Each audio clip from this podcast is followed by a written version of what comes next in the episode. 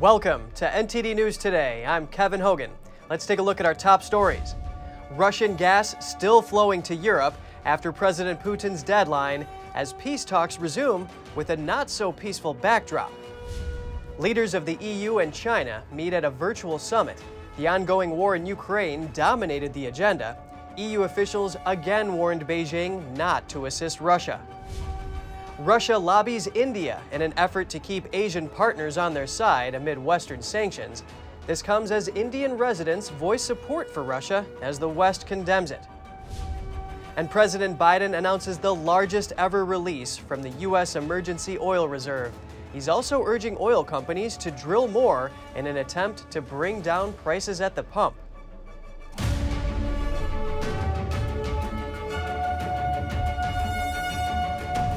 Peace talks started up again today between Russia and Ukraine. This as Ukraine braces for more attacks, and Moscow accuses Kiev of attacking a Russian fuel depot. NTD's Jessica Beatty has more. The Kremlin said Friday that a Ukrainian strike on a fuel depot in Russia has created an awkward backdrop for peace talks. Of course, this is not something that can be perceived as creating comfortable conditions to continue peace talks. Russia accused Ukraine Friday of attacking the fuel depot, but Ukrainian authorities didn't immediately respond for comment. Peace talks resumed again Friday by video link, even as Ukraine braces for more attacks in the south and east. But Ukraine's ambassador to Japan says Ukraine's expecting modern military equipment to arrive soon from the U.S. and Britain to better protect its skies and cities from Russian attacks. When they fire cruise missiles from long distance, we cannot get to the launch uh, place.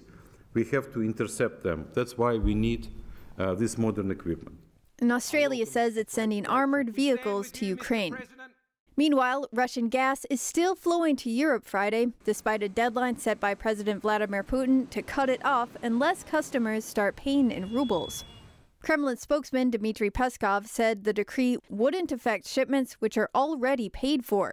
He said it'll only become an issue when new payments are due in the second half of the month. It's viewed as Moscow's strongest card to play to retaliate for Western financial sanctions. That's because the European Union receives about 40% of its gas from Russia. European governments like Germany, Italy, France, and the UK have said no to Putin's demand, they won't pay in rubles and they're going to stick to their existing contract. It's not clear if anything will actually change in practice for Russia's gas customers. Russia's state news agency TASS said the bank that already handles transactions for Russian energy company Gazprom will take payment in euros or other currency and then trade the currency for rubles to complete the transaction. Jessica Beatty, NTD News. EU and Chinese leaders today held their first summit in two years. Brussels urged Beijing not to help Russia in the war in Ukraine. Here are the details. EU top officials met on Friday via video conference with Chinese leaders. This was the first summit between the two parties in two years. The meeting was attended by the President of European Commission Ursula von der Leyen and European Council President Charles Michel, along with EU Foreign Policy Chief Josep Borrell. Brussels has been pressing Beijing for assurances that it will not supply Russia with weapons or help it circumvent Western sanctions. Ahead of the meeting, EU officials said any help to Russia would damage China's international reputation and jeopardize its relations with its biggest trading partners, the United States and Europe. According to Chinese state media, Chinese Premier Li Keqiang told his European counterpart that China is pushing for peace talks on Ukraine in, quote, its own way. In a separate call later in the day, Chinese leader Xi Jinping also said he hopes EU will form a different view of China. EU officials at the summit also mentioned Beijing's economic boycott of EU member Lithuania and the threat of human rights abuses under China's authoritarian communist regime. Despite Beijing's position over Russia's invasion, sanctions against Moscow are generating a ripple effect in China. The country's exports to Russia were hit by a devalued ruble, some Chinese multinationals say they have to put much of their Russian business on hold thanks to losses in the exchange rate. Russia's Foreign Minister Sergei Lavrov held a meeting with his Indian counterpart today. The meeting in New Delhi is part of an effort from Moscow to keep other Asian countries on its side as the West deals crushing sanctions. Here are some of Lavrov's opening remarks to the Indian foreign minister. Indeed, as you, as you mentioned, uh, this day uh, our Western colleagues would like to uh, reduce any meaningful international issue to the crisis in Ukraine. Uh, you know our position. Uh, we do not hide anything, and we appreciate that India is taking this situation in the entirety of facts, not just in a, in a one-sided way. Russia has long regarded India as a friend, and their meeting comes one day after U.S. and British officials held talks in the same city. That was to persuade Indian leadership to avoid helping Russia go around sanctions they imposed when the country invaded its neighbor. The U.S. Deputy National Security Advisor for International Economics said the U.S. wouldn't draw a red line for India when importing energy from Russia, but he said Washington doesn't want to see a rapid acceleration in India's Russian energy purchases. Here's how the Indian foreign minister responded to Lavrov's lobbying. Our meeting today takes place in a difficult international environment, quite apart from the pandemic. India, as you are aware, has always been in favor of resolving differences and disputes through dialogue and diplomacy. The British foreign minister said they respect India's move to acquire oil from Russia at a discount, but she also advocated strict sanctions on Russia in terms of its gold and energy sectors and on its ports. Meanwhile, residents in New Delhi expressed support for Russia during its invasion. We hear the perspective of a linguist and a student. We have a lot to gain from this, you know, because uh, uh, see, like when you uh, see that we are now directly buying the oil from Russia, we couldn't do that earlier, like you know, and we can now do that. And uh, we have a long-standing trade relation, like you know, we buy our uh, military aircrafts and all from Russia. We have this BrahMos missile joint venture with Russia. So I think it's pretty good thing that like you know that we are pretty vocal about our support for Russia. Or international, international politics is a game of survival. And if we see the situation from a realist view, India's stand is right. And I feel that instead of being defensive, India should openly support Russia. Historically, Russia has been India's biggest supplier of defense equipment, though India has increased its purchases from the U.S. in recent years.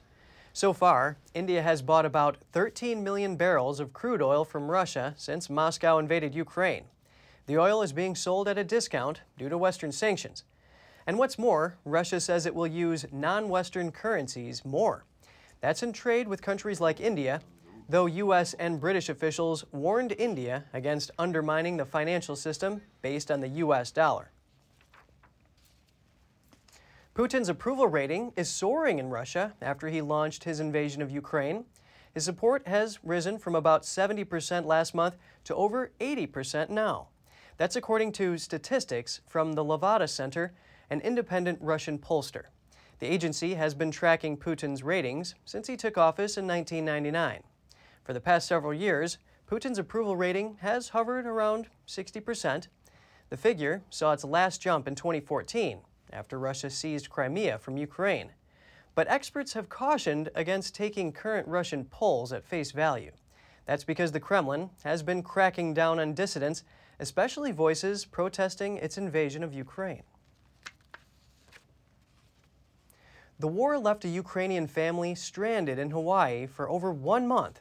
They came to the island for a vacation. Now their days are filled with fear and anxiety. The Przyszak family arrived in Hawaii in mid February, expecting an idyllic beach vacation. But their holiday dream was shattered when shelling rained down on their homeland. For more than one month, they've been stranded without access to their house, money, family, or friends. We don't know uh, about our house. Maybe uh, house destroyed. Yes, and uh, we all our business lost two years, and uh, we don't know how we return to Ukraine. What we will do. Their Ukrainian home is near a military base in Kiev. No one knows if they will ever be able to return. Their family business was also forced to close, and fear of the fate of loved ones grips the whole family. I feel that I'm there with my friends, with my relatives, and uh, uh, this happening with me too. The family found support from a local canoe padding community. The group found them a place to stay and raise funds online to get them settled. Every day I hope that next day everything will be finished, but uh, it, it doesn't supposed, supposed to be like that. And uh, it, it's awful. I'm, I'm confused and I, uh, I can't do anything else uh, except for thinking about the situation. Tens of thousands of Ukrainians were overseas at the time of the Russian invasion. It is unclear how many of them are in the United States. But according to the Department of Homeland Security, around 75,000 Ukrainians qualify for temporary protected status. That would allow the Prishchak family to stay in the U.S. for up to 18 months. As the United States prepares to accept 100,000 refugees amid Russia's war in Ukraine, communities in cities like Sacramento, California are already mobilizing. They're getting ready to provide food, shelter, and support to those forced to flee their homes and country. NTD's Andrew Thomas has more. It's not yet clear when the formal resettlement process will begin or where people will go. But Ukrainian networks in the U.S. are already pitching in, providing support to people entering the country through informal channels. That's including getting temporary visas or by flying to Mexico and crossing over the border. I have two white brothers with their families, and I have my mom. She was born in 1943, and they are staying there. So every morning and every night, I have to start. I'm starting my day with calling them, checking if they're alive. The Sacramento region is home to the highest concentration of Ukrainians in the country, with about 18,000 of them living there. After the fall of the Soviet Union, a lot of Ukrainians and individuals from former Soviet Union countries came to Sacramento. So there's an incredibly strong community base here, you know, something like 20,000 Ukrainians in the greater Sacramento area, and a really strong network of churches and um, businesses and connections. Word is spreading about the resources available in Sacramento, where churches like House of Bread are connecting new arrivals with host families. The reason people come to places like Sacramento is because there's a high population of people that know them. And, and because it's relational, there's this feeling of, hey, we gotta help, we gotta do something. They can offer shelter and help people access government resources and transportation. We set up a system of host families um, who can take in refugees that are coming here. Most of them are coming illegally, crossing the border um, into California, and then just spreading out. Ukrainians began arriving in Sacramento in the late 1980s and early 1990s. Many were Christian, escaping religious persecution from the former Soviet Union. Another wave of refugees have been arriving since Russia's initial invasion of Ukraine in 2014. Andrew Thomas, NTD News. The war in Ukraine has caused many to perish, upended the lives of millions of people, and dealt a major blow to the global economy. But the war has caused yet another dilemma that is, the psychological harm to people living in Ukraine and elsewhere. Psychotherapist Dr. Donna Marks joins us now. She starts by telling us more about how the war is creating or triggering PTSD. It's horrible. PTSD, first of all, I think should be defined, and it's when something that happened before you get triggered in the present time and you react as if it was happening before. So the people in Ukraine are suffering tremendous uh, PTSD in the here and now. And then sometimes people in the U.S. who uh, like war vets or people who've had previous trauma, they are also reacting to it very intensely from the past. It's triggering those memories. And for example, some reports show that veterans with PTSD, even in Nevada, are affected by the war in Ukraine. How can we help those who are suffering from this? Well, first of all, it's important to understand that it's not your imagination and you're not just off the wall. Uh, you're not necessarily even mentally ill. This is a very normal reaction to a very abnormal situation.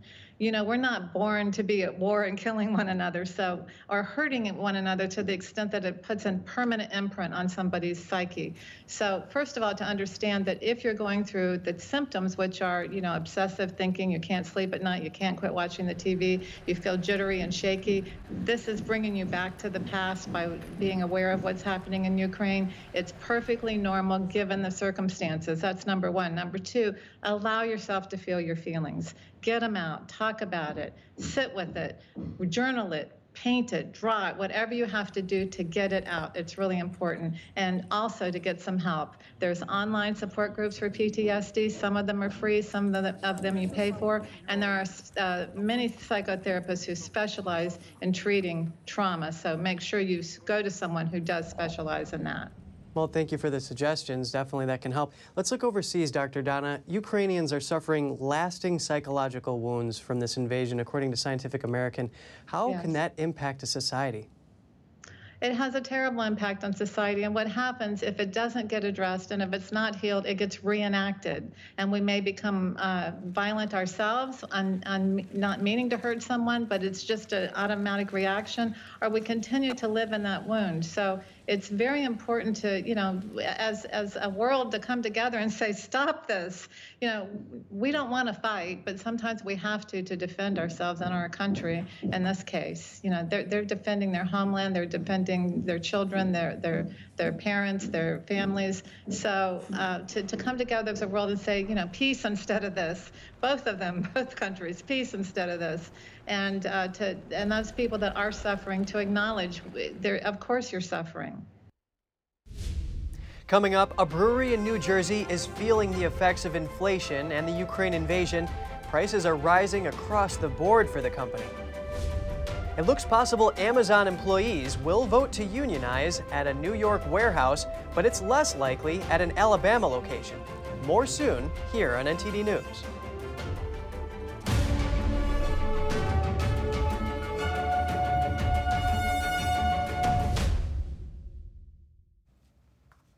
The federal government reports the U.S. economy added 431,000 jobs in March. That brings the unemployment rate to a new pandemic era low of 3.6%.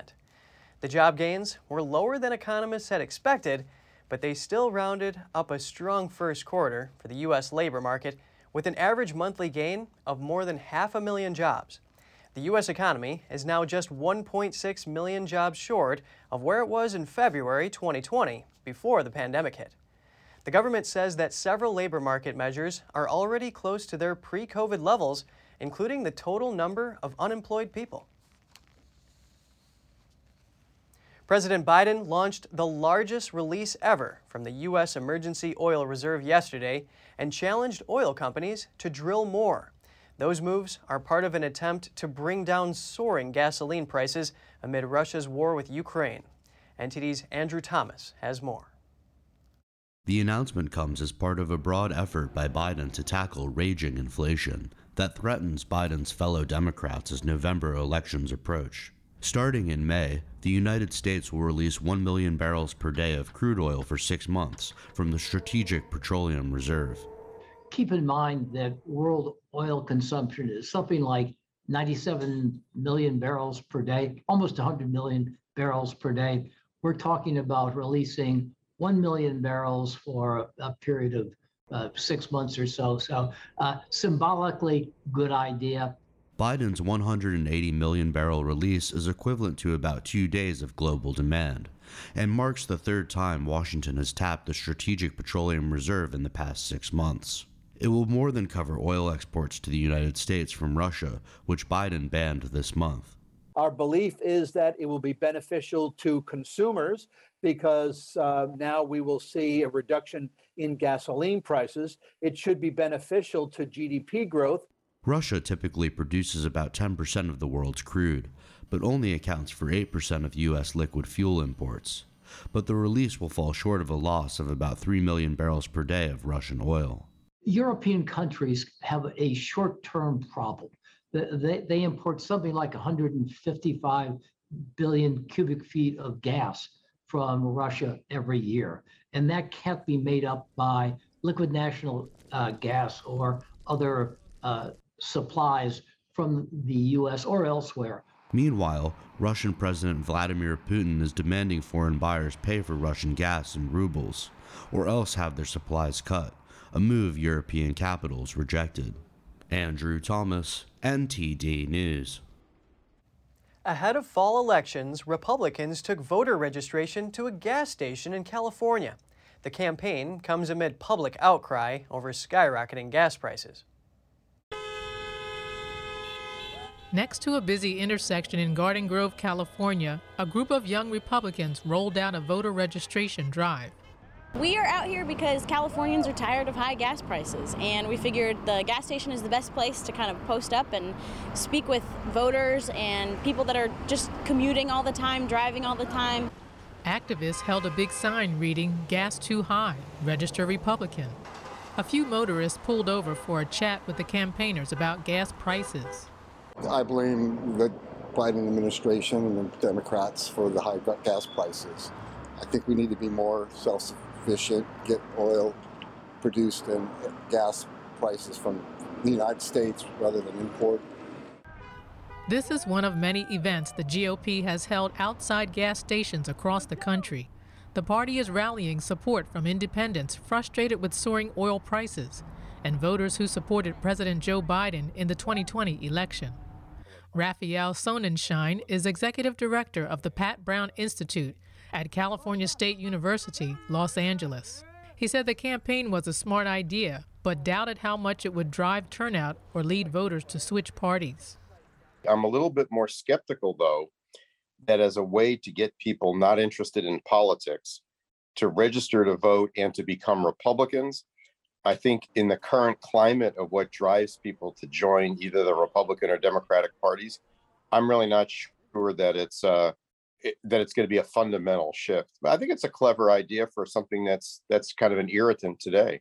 He added fuel costs could come back down before the election, and if that happens, it may weaken Republican arguments. Chicago Mayor Lori Lightfoot announced that the city plans to spend over $12 million in transportation relief. The program is called Chicago Moves. Lightfoot said the plan is to help low income residents cope with rising gas prices. Of that amount, over 7 million will go to 50,000 prepaid gas cards, each valued at $150, and 5 million will cover 100,000 public transit cards worth $50.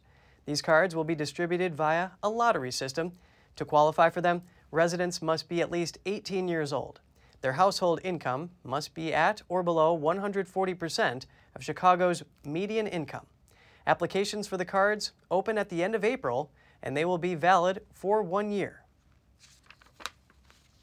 Struggling with the rising costs of grain, aluminum, and fuel due to inflation, a New Jersey brewery says it will have to raise prices in its tap room soon.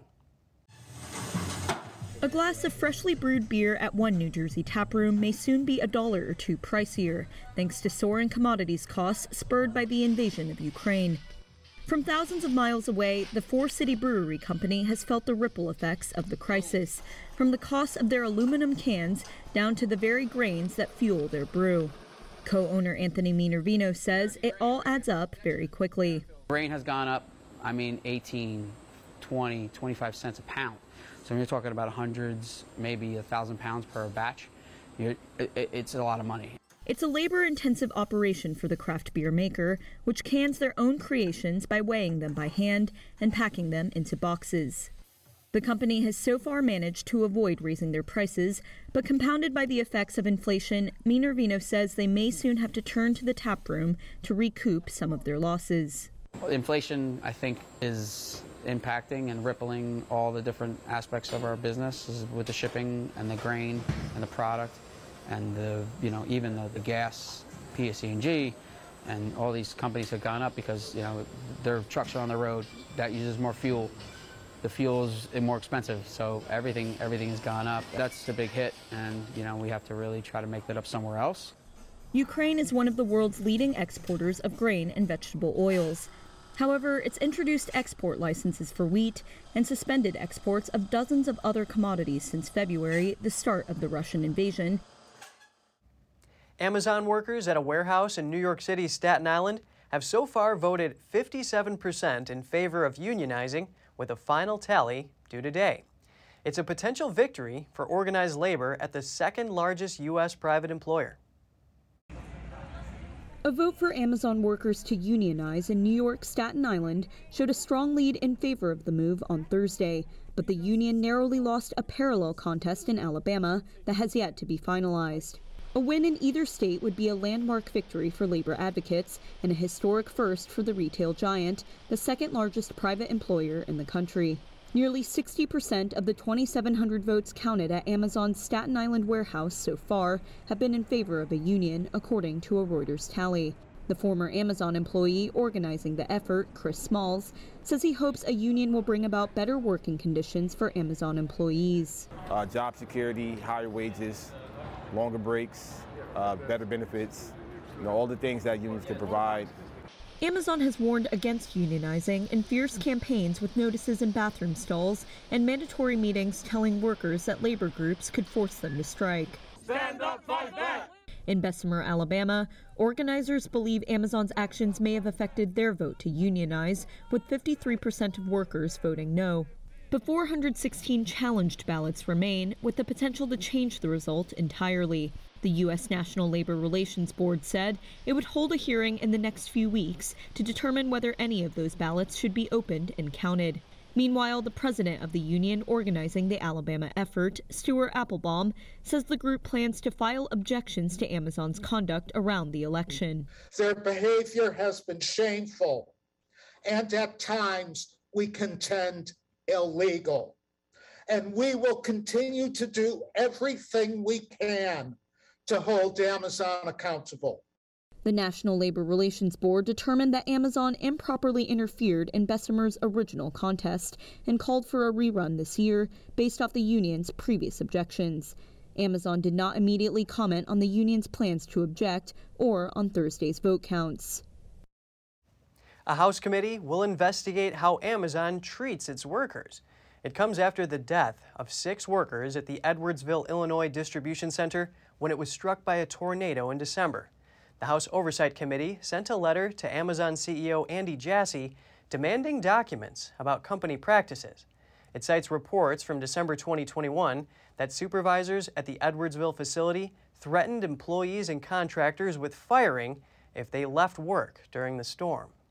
An Amazon spokeswoman said the company would respond to the letter from the House committee in due course.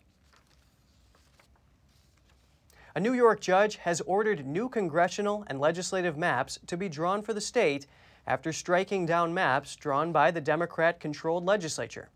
The maps were drawn and approved in February by Democrat Governor Kathy Hochul. Candidates have already begun campaigning in the new districts outlined by the maps. They were drawn in such a way that Democrats comprise the majority of registered voters in 22 of New York's 26 congressional districts.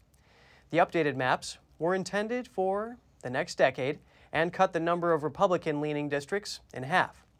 The judge said the set of maps were unconstitutionally drawn with political bias and created no competitive seats. Hochul and the state attorney general said in a joint statement they intend to appeal the ruling. Legislative leaders also said they would appeal. And Maryland passed a new congressional map after a judge tossed a previous version. The previous map was also seen as reducing the power of Republican voters, but even the new map has not satisfied Republican lawmakers. Arizona's governor signs a bill with requirements that ensure only U.S. citizens vote in elections held in Arizona. The measure requires voters to provide proof of citizenship and residency. Under the new law, county officials face felony charges if they don't verify proof of citizenship for voter registration. Governor Doug Ducey, in a letter to the state's Secretary of State, said the bill is a balanced approach that honors Arizona's history of making voting accessible without sacrificing security in Arizona. The Republican Party controls the governorship and both chambers of the state's legislature. Arizona's Secretary of State is a Democrat who is running for governor. She told Ducey to veto the bill after lawmakers passed the measure. She said on Twitter that the bill creates new, unnecessary barriers for people registering to vote. Other state Democrats say the measure is part of an effort to suppress voting in the battleground state. The bill's sponsor, State Representative Jake Hoffman, says the new law is, quote, a giant step toward ensuring elections are easy, convenient, and secure. The body of a Pennsylvania state trooper who died after a vehicle struck him last week was escorted to a public funeral service Thursday. Two others were killed in the accident as well. The procession, carrying Trooper Martin Mack III's remains, traveled to a church in Levittown, Pennsylvania. His family and colleagues were there, gathered in his honor. Jayana Webb was charged with third degree murder and vehicular homicide while driving under the influence in the early morning crash. She faces several other serious charges as well. Police identified the civilian killed as 28 year old Reyes Oliveras of Allentown. He had been walking in the southbound lane of I 95 in South Philadelphia early Monday last week. Troopers Martin Mack and Branden Sisca were trying to take the man into custody and walk him back to their vehicle. That's when another vehicle, traveling at a high rate of speed, struck all three. All three were pronounced dead at the scene. A big haul of cocaine and marijuana seized from vessels in the eastern Pacific has been brought to San Diego aboard a U.S. Coast Guard cutter. The Coast Guard says the 11,000 pounds of cocaine and 4,000 pounds of marijuana offloaded Thursday is valued at over $220 million. The drug seizures were conducted by the U.S. cutters Kimball, Legare, and Spencer, and the Canadian vessel HMCS Yellowknife. The Honolulu based Kimball brought the contraband to San Diego. Captain Thomas Darcy is the Kimball's commander. He says 15 individuals were detained during the seizures. Just ahead, teachers are saying kids are losing motivation and creativity. We hear from an expert on what may be causing this and how to solve it. Stay tuned for more.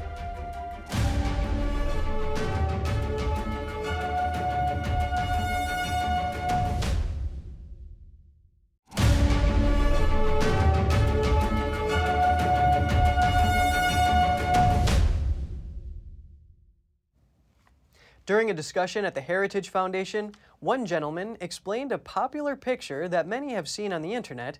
The picture supposedly shows the difference between equality and equity. NTD's Jason Perry has the story. If you're in a classroom, for example, Ian Rowe got... is a senior fellow at the American Enterprise Institute. He's also the co founder of Vertex Partnership Academy, which is a new network of high schools in the Bronx. In a discussion at the Heritage Foundation, he explained critical race theory by alluding to a popular picture many have seen on the internet. In the picture, three people of different heights are watching a baseball game.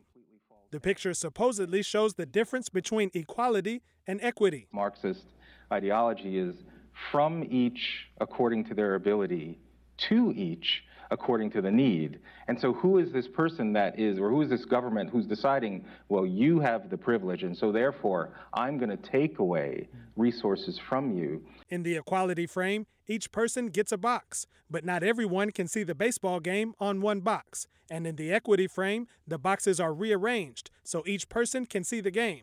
He explained what's behind this concept of equity.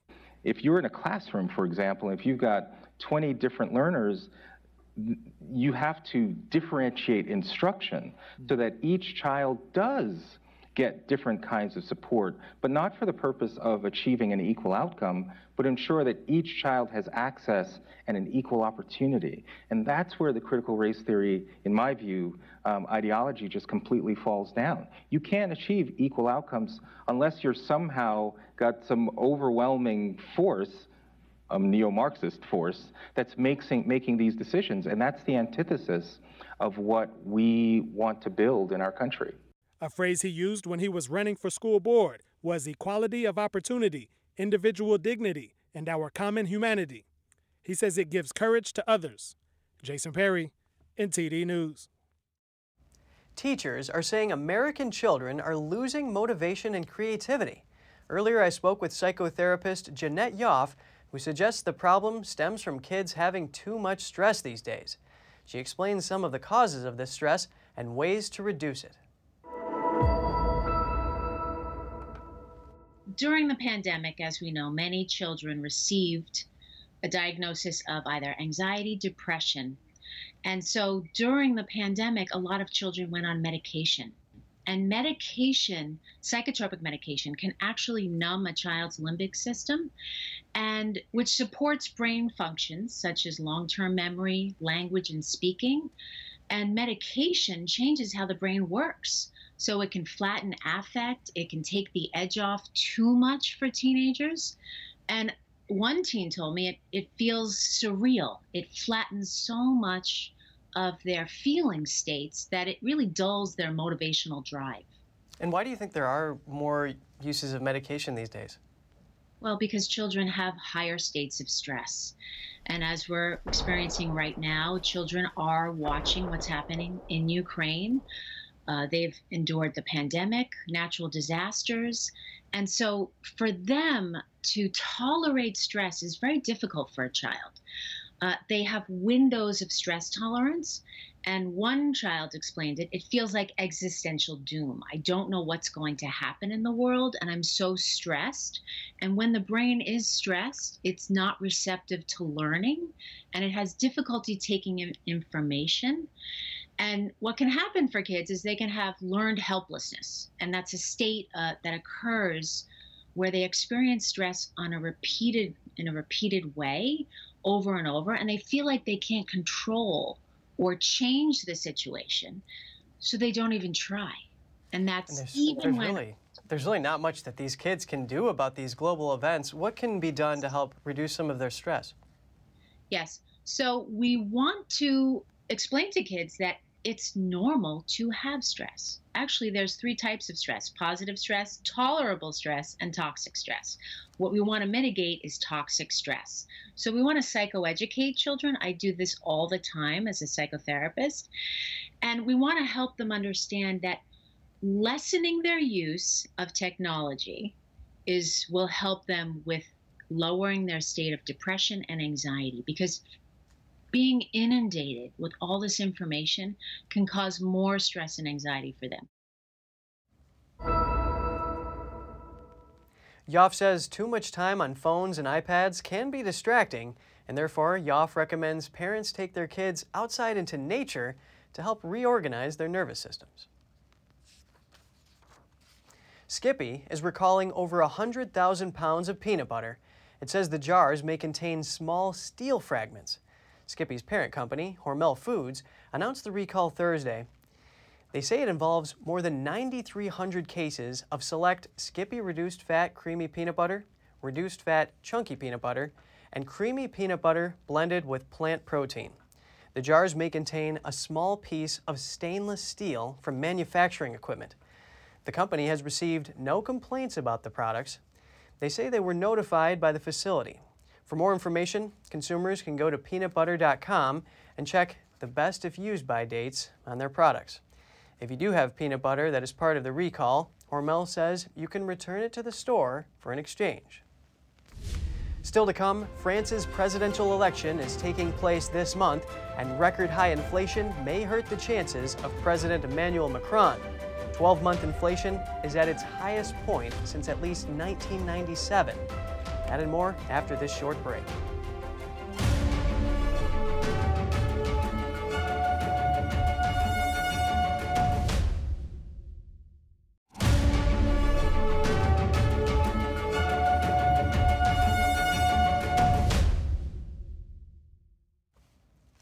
Two South Korean Air Force planes collided in midair during a training exercise, killing four pilots.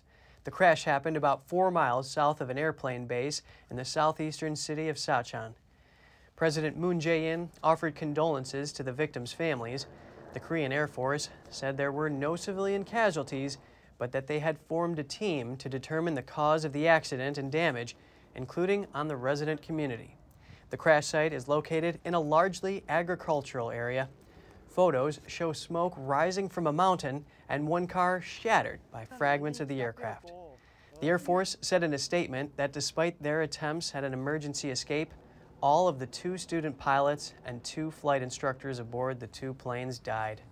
Korea's Yonhap news agency reports that a total of 130 troops 95 police officers, and 60 firefighters, as well as three helicopters, have begun a search at the crash site. Workers were seen removing bodies from a mine in southern Serbia. According to reports from state television, eight were killed and around 20 were injured. RTS state television said rescuers were trying to determine how many miners were trapped in the shaft. RTS first reported that the mine collapsed, but Serbia's mining and energy minister said the accident was due to a rise in methane gas. The head of a local hospital 125 miles from capital Belgrade was quoted as saying all non essential surgery had been canceled. They said some patients had been discharged to make room for minor casualties. The Washington Post reports doctors saying the surviving miners do not have serious injuries. RTS said there were 49 miners on duty at the time of the accident, most of them from the local town. The coal mine is prone to methane saturation. In November 1989, some 90 miners died in an explosion there. Honda has figured out a way to deal with supply chain issues. They're selling older cars. The car maker announced it will now sell vehicles that are up to 10 years old as part of its certified pre owned program. The company used to cover pre owned cars no older than five years, but Honda acknowledged it has dealt with severe inventory shortages. The new expansion includes Honda's luxury brand Acura vehicles. The decade old cars will be covered under the new Honda True Used and Honda Precision Used categories. They will come with benefits like a limited warranty complimentary oil change, and emergency roadside assistance. Inflation in France hit a record high this March. This is bad news for both residents and President Emmanuel Macron, who is seeking re election this month. Here are the details. France's National Statistics Bureau says consumer prices rose 1.6% in March, for a 12 month inflation figure of 5.1% up from 4.2% in February. That's the highest rate since the Bureau began using EU methodology to calculate inflation in early 1997 and exceeded economic forecasts. It's scary for us because we're retired. Our pensions remain the same. It's been ages since they were increased, and our buying power is collapsing. It's obvious, so we can't do what we want. That's that. We're already struggling to buy food. It's getting harder.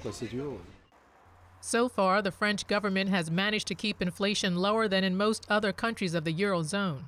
They've put in place costly caps on gas and power price increases, but consumers and businesses are still feeling the impact of inflation. Among them is fishmonger David Roy. Inflation has a very big impact on us, mainly because of the price of fuel. It's very complicated. The fishermen have to go out to sea, but there's less fish close to the coast, so they need to go far out to get it. And so, with the price of fuel, the price of fish goes up dramatically. Euh, Less than two weeks from the presidential election, the record inflation is bad news for Macron, who is seeking a second term. During a recent meet and greet, Macron had an animated discussion with a man who said he was struggling with rising costs of living. Hello, Mr. President. I have a question for you. I would like to know what you're doing about the cost of living because for me, as a father, I'm 46 years old. I am no longer able to live on what I earn. Do you think that's normal? No, there's no magic formula. That is true. For the prices, for the gas, there's no magic formula. On the cost of living, we've put 20 billion euros. Frustrations on these costs are a concern for Macron. He has warned that the fallout from the war in Ukraine would drive inflationary pressures higher.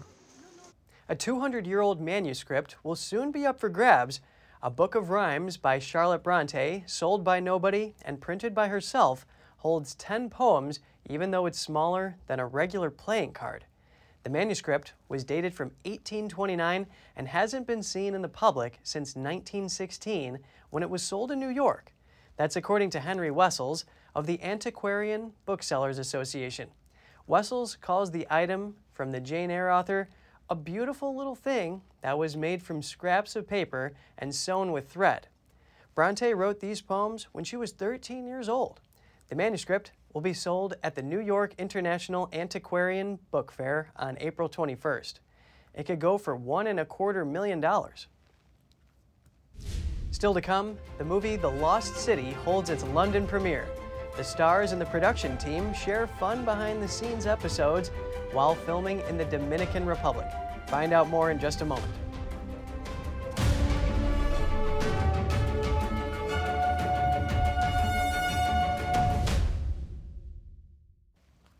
Eager to go on holiday and put the memories of lockdowns behind them, more than a thousand South Koreans have snapped up tour packages for Hawaii advertised by teleshopping channel CJ OnStyle. Armed with a suitcase in one hand and boarding passes in another, Kim Ho Jun and his wife are more than ready for their first real holiday in more than two years. As they take off for Honolulu, they're joining a rush of South Koreans out for so called revenge travel, giving into cravings for travel after lockdowns. I love traveling, but I've been very stressed because I couldn't go on a trip and didn't know when I would be able to go abroad again. I've waited a long time for this. It all began weeks ago when mandatory quarantine was scrapped for fully vaccinated travelers from most countries. Now there's a scramble to book trips abroad that had been delayed by restrictions. There was a brief moment last year where it was all lifted before limits came again in December. However, unlike last year, people now seem more eager to travel. Recent polls show people are less worried about catching the virus and increasingly see its prevention as out of their hands. A South Korean shopping channel, CJ OnStyle, said that in one hour on Sunday, it got some 2,800 orders for a Spain and Italy trip, amounting to more than $12 million. That comes just days after a more than $7 million sale for packages to Hawaii. In the case of last year's travel packages, which were made valid for two years, it was like we were selling expectations to customers, like dreams and hopes rather than actual travel package plans. But this time, with the exemption of quarantine for overseas arrivals, it's become possible to travel. Kim and his wife booked their tickets to Hawaii last minute. It's where they enjoyed their honeymoon six years ago. They're eager, both to relive pre 2020 life and to put the memories of lockdowns behind. The one thing left to do is board their flight. Expo 2020 Dubai held its grand finale as the world's biggest fair drew to a close on Thursday. That's after staging more than 30,000 events in 180 days across 96 locations.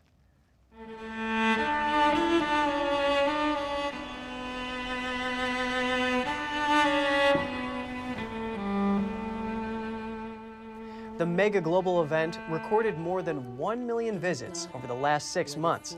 The official closing ceremony was held at the iconic Al Wasl Plaza, lasting an hour. The cast included more than 400 professionals and volunteers from 56 different countries, with 745 costumes created for the culmination of the expo. During the ceremony, the United Arab Emirates Minister of Tolerance and Coexistence handed Expo officials the organization's flag to Japanese representatives of the next event, Expo 2025 Osaka. Now we take a look at the Lusail Stadium in Qatar. It will be the host venue for the Men's Football World Cup final and has been purpose built for the 2022 tournament. With a capacity of 80,000, it will host six group matches before being one of the chosen stadiums for each knockout round culminating in the Men's World Cup final itself. The stadium's bowl shape and intricate design is a nod to the decorative motifs found on bowls across the Arab world. The decisions for which team will face off in World Cup competition will take place in Doha later on Friday. 29 qualified teams will learn which groups they are in. Three more teams will qualify later this year, all with the hope of reaching the final and gracing the turf of the flagship venue of the 2022 World Cup. Today is National One Cent Day. Did you know Benjamin Franklin was the one who designed the first one cent coin? Let's look at some ways to partake in this currency celebration. You can research the history of the penny. Here's a little trivia to start you off. Abraham Lincoln's portrait has been on the U.S. penny since 1909. And if you want, you can even save some pennies. They may add up over time or visit the National Day Calendar Classroom for projects and coloring pages. You can even share your penny collection with others or post on social media with the hashtag National One Cent Day. Hollywood stars Sandra Bullock and Channing Tatum share their experiences filming the movie The Lost City. The movie just had its London premiere yesterday. Let's take a look. You led me straight to the lost city. Now, prepare to die. There were just hundreds of snakes in this temple just waiting for us to show up. What? Why aren't they biting that guy? This is ridiculous. Delete. Delete. Delete. The movie The Lost City is a romantic comedy adventure starring Sandra Bullock and Channing Tatum. Bullock plays a successful novelist who goes on a press tour to promote her latest book with her cover model, played by Tatum. Ladies and gentlemen, the world's sexiest cover model, Dash McMahon! The movie was filmed in the jungles and the open ocean of the Dominican Republic. The production team shares some of the experiences behind the scenes. One of our first days out on the ocean, we put Sandy and Channing in the water and then realized there were thousands of jellyfish around. Thousands. Like you could see them everywhere. And we had this amazing marine guy, Bo, who was like, they won't sting them. Those are not the stinging kind. And we're like, all right, man, we're, We're gonna, gonna take- take your word for this. take for your it." word for this. If Yeah. you're wrong, Yeah. we'll never work again. While making the movie, Bullock and Tatum bonded over their shared sense of humor and became like siblings. They say they are really similar and had a lot of fun while filming. I would try to physically break Sandy. Like I would, I would, I don't. Any chance I possibly got to like try to like mess with her in a scene, I would totally do it. Just because it's really funny when she breaks, and then when she starts laughing, it's really, it's good. She'll keep laughing, and we can just like waste our time. You do know you're not Dash, right? Dash is a character I made up. Dash! Oh Bullock dressed in a sparkly sequin pink jumpsuit and high heels throughout the action scenes.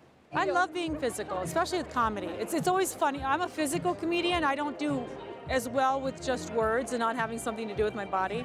I love it. I love it. As long as you can do it, do it. Actor Daniel Radcliffe plays the villain in this movie. He says he's very happy to be able to film a movie in a foreign country. It was it was hot and humid, but it was like it's such a beautiful place and what how good it makes the movie that we were able to be there. Like when you see those massive shots of them in the jungle, it's not a set or a stage. You sense them that they're like in there. Um, so yeah, it's an incredible. I was I always used to get jealous of people going to exotic locations when we were filming Potter because we never really went anywhere. Um, so like this was one of like yeah, we're making a movie. I'm in the DR. Yeah.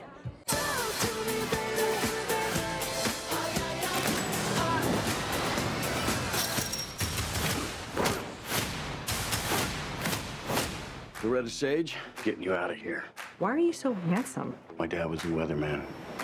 Hey, whoa, she doesn't need saving in there. Uh, Okay. what are you doing in there? The movie took the top spot at the North American box office at its release last weekend. Thank you for joining us. Until next time, Kevin Hogan, NTD News, New York City.